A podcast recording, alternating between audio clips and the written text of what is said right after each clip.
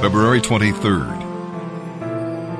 And now, as we turn our attention to the reading of the New Testament, our narrative today will come from the book of Mark, chapter 6, verses 30 through 56. The servant cannot rest. God's servants become weary as they work and must care for the body. But when you have a compassionate heart, you will not have an idle hand. Our Lord interrupted his vacation to meet the needs of the people. He need not interrupt anything today because caring for us is his constant ministry. The servant cannot pray. After such a demanding time of ministry, Jesus had to go apart to pray. But once again, he was interrupted, this time by the plight of his disciples in the midst of the sea. And it was the disciples who were amazed. Jesus intercedes for you and knows your situation. He will come to you, care for you, and lead you into His peace. And with that, let's begin our reading today here in the New Testament. February 23rd, Mark chapter 6, verses 30 through 56. The apostles returned to Jesus from their ministry tour and told him all they had done and what they had taught. Then Jesus said, Let's get away from the crowds for a while and rest. There were so many people coming and going that Jesus and his apostles didn't even have time to eat. They left by boat for a quieter spot. But many people saw them leaving, and people from many towns ran ahead along the shore and met them as they landed. A vast crowd was there as he stepped from the boat, and he had compassion on them because they were like sheep without a shepherd. So he taught them many things. Late in the afternoon, his disciples came to him and said, This is a desolate place, and it is getting late. Send the crowds away, so they can go to the nearby farms and villages and buy themselves some food. But Jesus said, You feed them.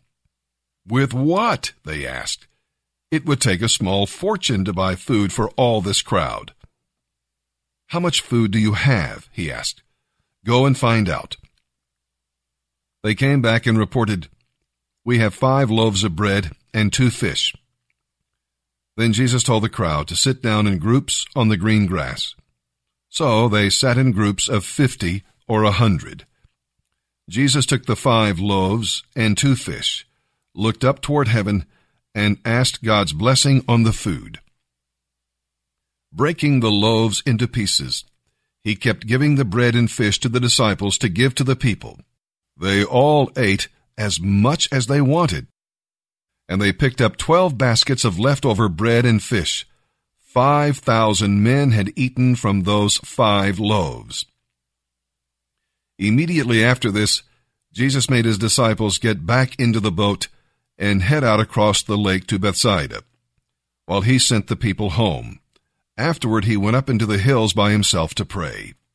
During the night, the disciples were in their boat out in the middle of the lake, and Jesus was alone on land.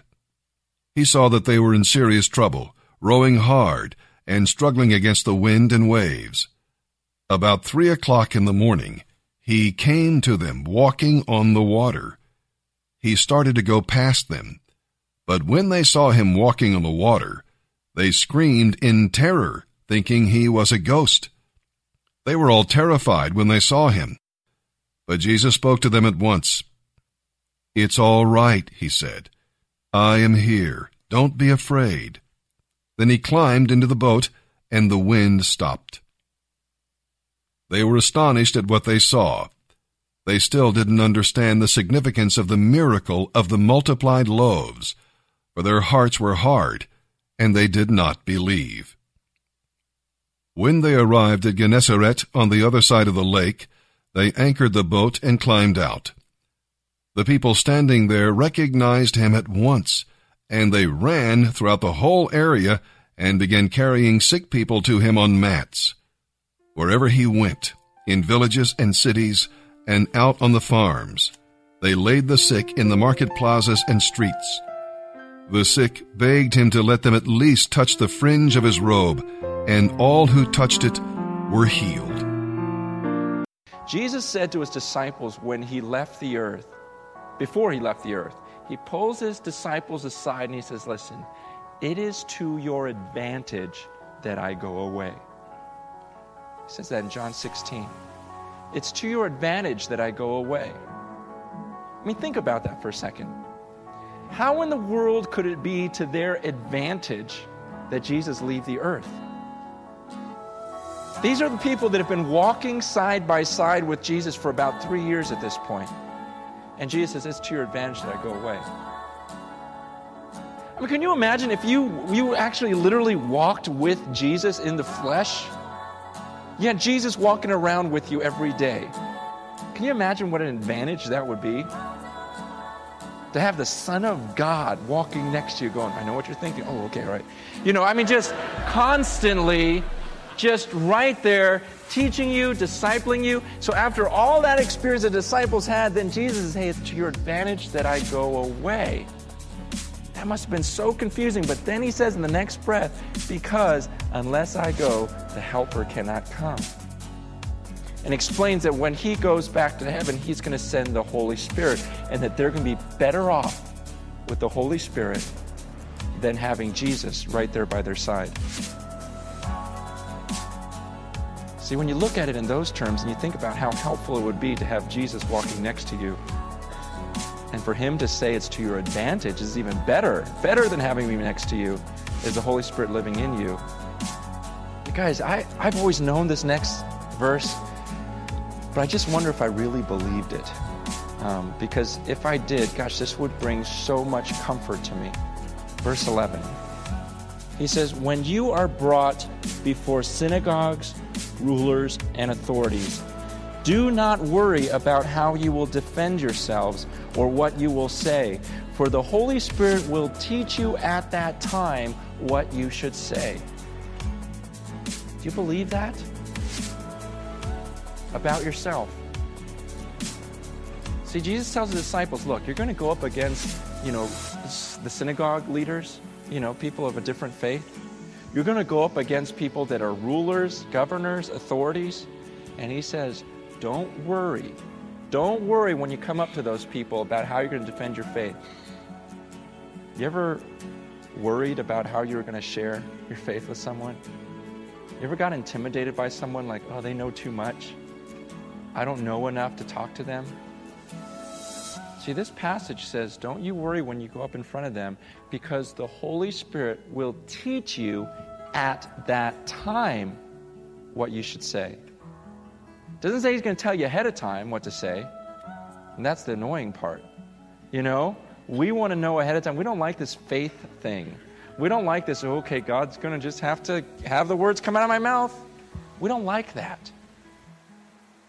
But God promises that. He uses that to comfort them. Look, the Spirit of God lives in you. That means anytime you are called to defend your faith or say something or speak up about God, you'll be able to say what needs to be said.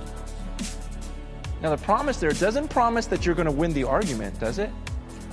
A lot of times that's our, you know, that's our pride. This is, oh, I got to win, I got to do this or that, or I got to lead in the Lord. No, it just says that you'll be able to say what needs to be said, that the Holy Spirit will give you at that time what you need to say that somehow your words will impact that person you're speaking to. This is so important because many of us don't speak up because of, because of fear. I don't know enough. I hear that all the time. I don't know enough. And yet, what does that say? He's going to teach you what to say. It may not be enough to win an argument, but you'll say what God once said. Do you believe that? I mean, really. So a lot of us we will only talk to people that we know we're uh, intellectually superior to, you know, and we'll get intimidated by certain people. Like, I don't know enough to talk to him, and so we end up talking to all these kindergartners. And, uh, you know, because why? We're relying on ourselves, and we don't really believe that God's going to give me the right words to say. The simplicity of a new believer saying something. It's about a spiritual warfare. It's not about us and our intellect and us always knowing more, but there's something spiritual that takes place, and that God, through His Spirit, can cause you to say something that that person needs to hear at that moment. But do you believe that something supernatural will happen in your life when you just speak up and start talking about God? Because God promises that. See, that's where I say, you know what? Do we really believe in the Holy Spirit? To where we have that type of confidence. Doesn't mean you, you, you know every answer. Doesn't mean that you won. Doesn't mean you even necessarily led this person to the Lord. It just means you took the initiative. You just started speaking in the power of the Holy Spirit, and God will give you words to say, and then you're done. That's successful in God's eyes. In the end, what's going to matter is who did I impact? When did I just speak up for Jesus?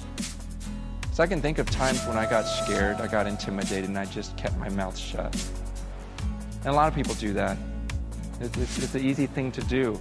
Even the great prophets, you know, when God called Moses, what did Moses say? I can't talk. And God says, Who made your mouth? What do you mean you can't talk? You know? When he called Jeremiah in chapter 1, he says, Go say this. Says, I can't talk, I'm just a child. And he says, Don't say you're just a child. I'm going to speak through you. Let me speak through you. Say what I tell you to say. This week, there'll be opportunities for you to do the same thing and just start talking. And what if we all took that seriously and really believed that we were God's instrument and that His Spirit really dwelt through us and we were His mouth? Psalm 40, verses 1 through 10. We'll read here about waiting. While experiencing trials at the hands of his enemies, David asked God for help, but the answer did not come immediately. Kind of like when you and I pray, right? The answer comes, but sometimes, a lot of times, not immediately. Well, he waited, and then God worked. Make room for God, and make room for God's timing.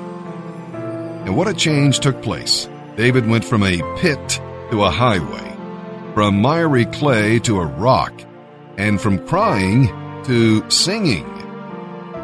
And in this passage of Scripture, Psalm 40, we'll read about witnessing. When God does a great thing for you, share it with others. God's works and thoughts ought to be a part of your daily conversation. Share the good news by what you say and do. God can use your witness to bring others to Himself. Psalm chapter 40, verses 1 through 10. For the choir director, a psalm of David. I waited patiently for the Lord to help me, and He turned to me and heard my cry. He lifted me out of the pit of despair, out of the mud and the mire. He set my feet on solid ground and steadied me as I walked along. He has given me a new song to sing, a hymn of praise to our God. Many will see what he has done and be astounded. They will put their trust in the Lord. Oh, the joys of those who trust the Lord, who have no confidence in the proud, or in those who worship idols. O Lord my God, you've done many miracles for us. Your plans for us are too numerous to list. If I try to recite all your wonderful deeds, I would never come to the end of them. You take no delight in sacrifices or offerings. Now that you have made me listen, I finally understand. You don't require burnt offerings or sin offerings. Then I said, Look, I have come, and this has been written about me in your scroll. I take joy in doing your will, my God, for your law is written on my heart. I have told all your people about your justice. I have not been afraid to speak out, as you, O Lord, well know. I have not kept this good news hidden in my heart. I have talked about your faithfulness and saving power. I have told everyone in the great assembly of your unfailing love and faithfulness. Proverbs chapter 10, verses 11 and 12. The words of the godly lead to life. Evil people cover up their harmful intentions. Hatred stirs up quarrels. but love covers all offenses.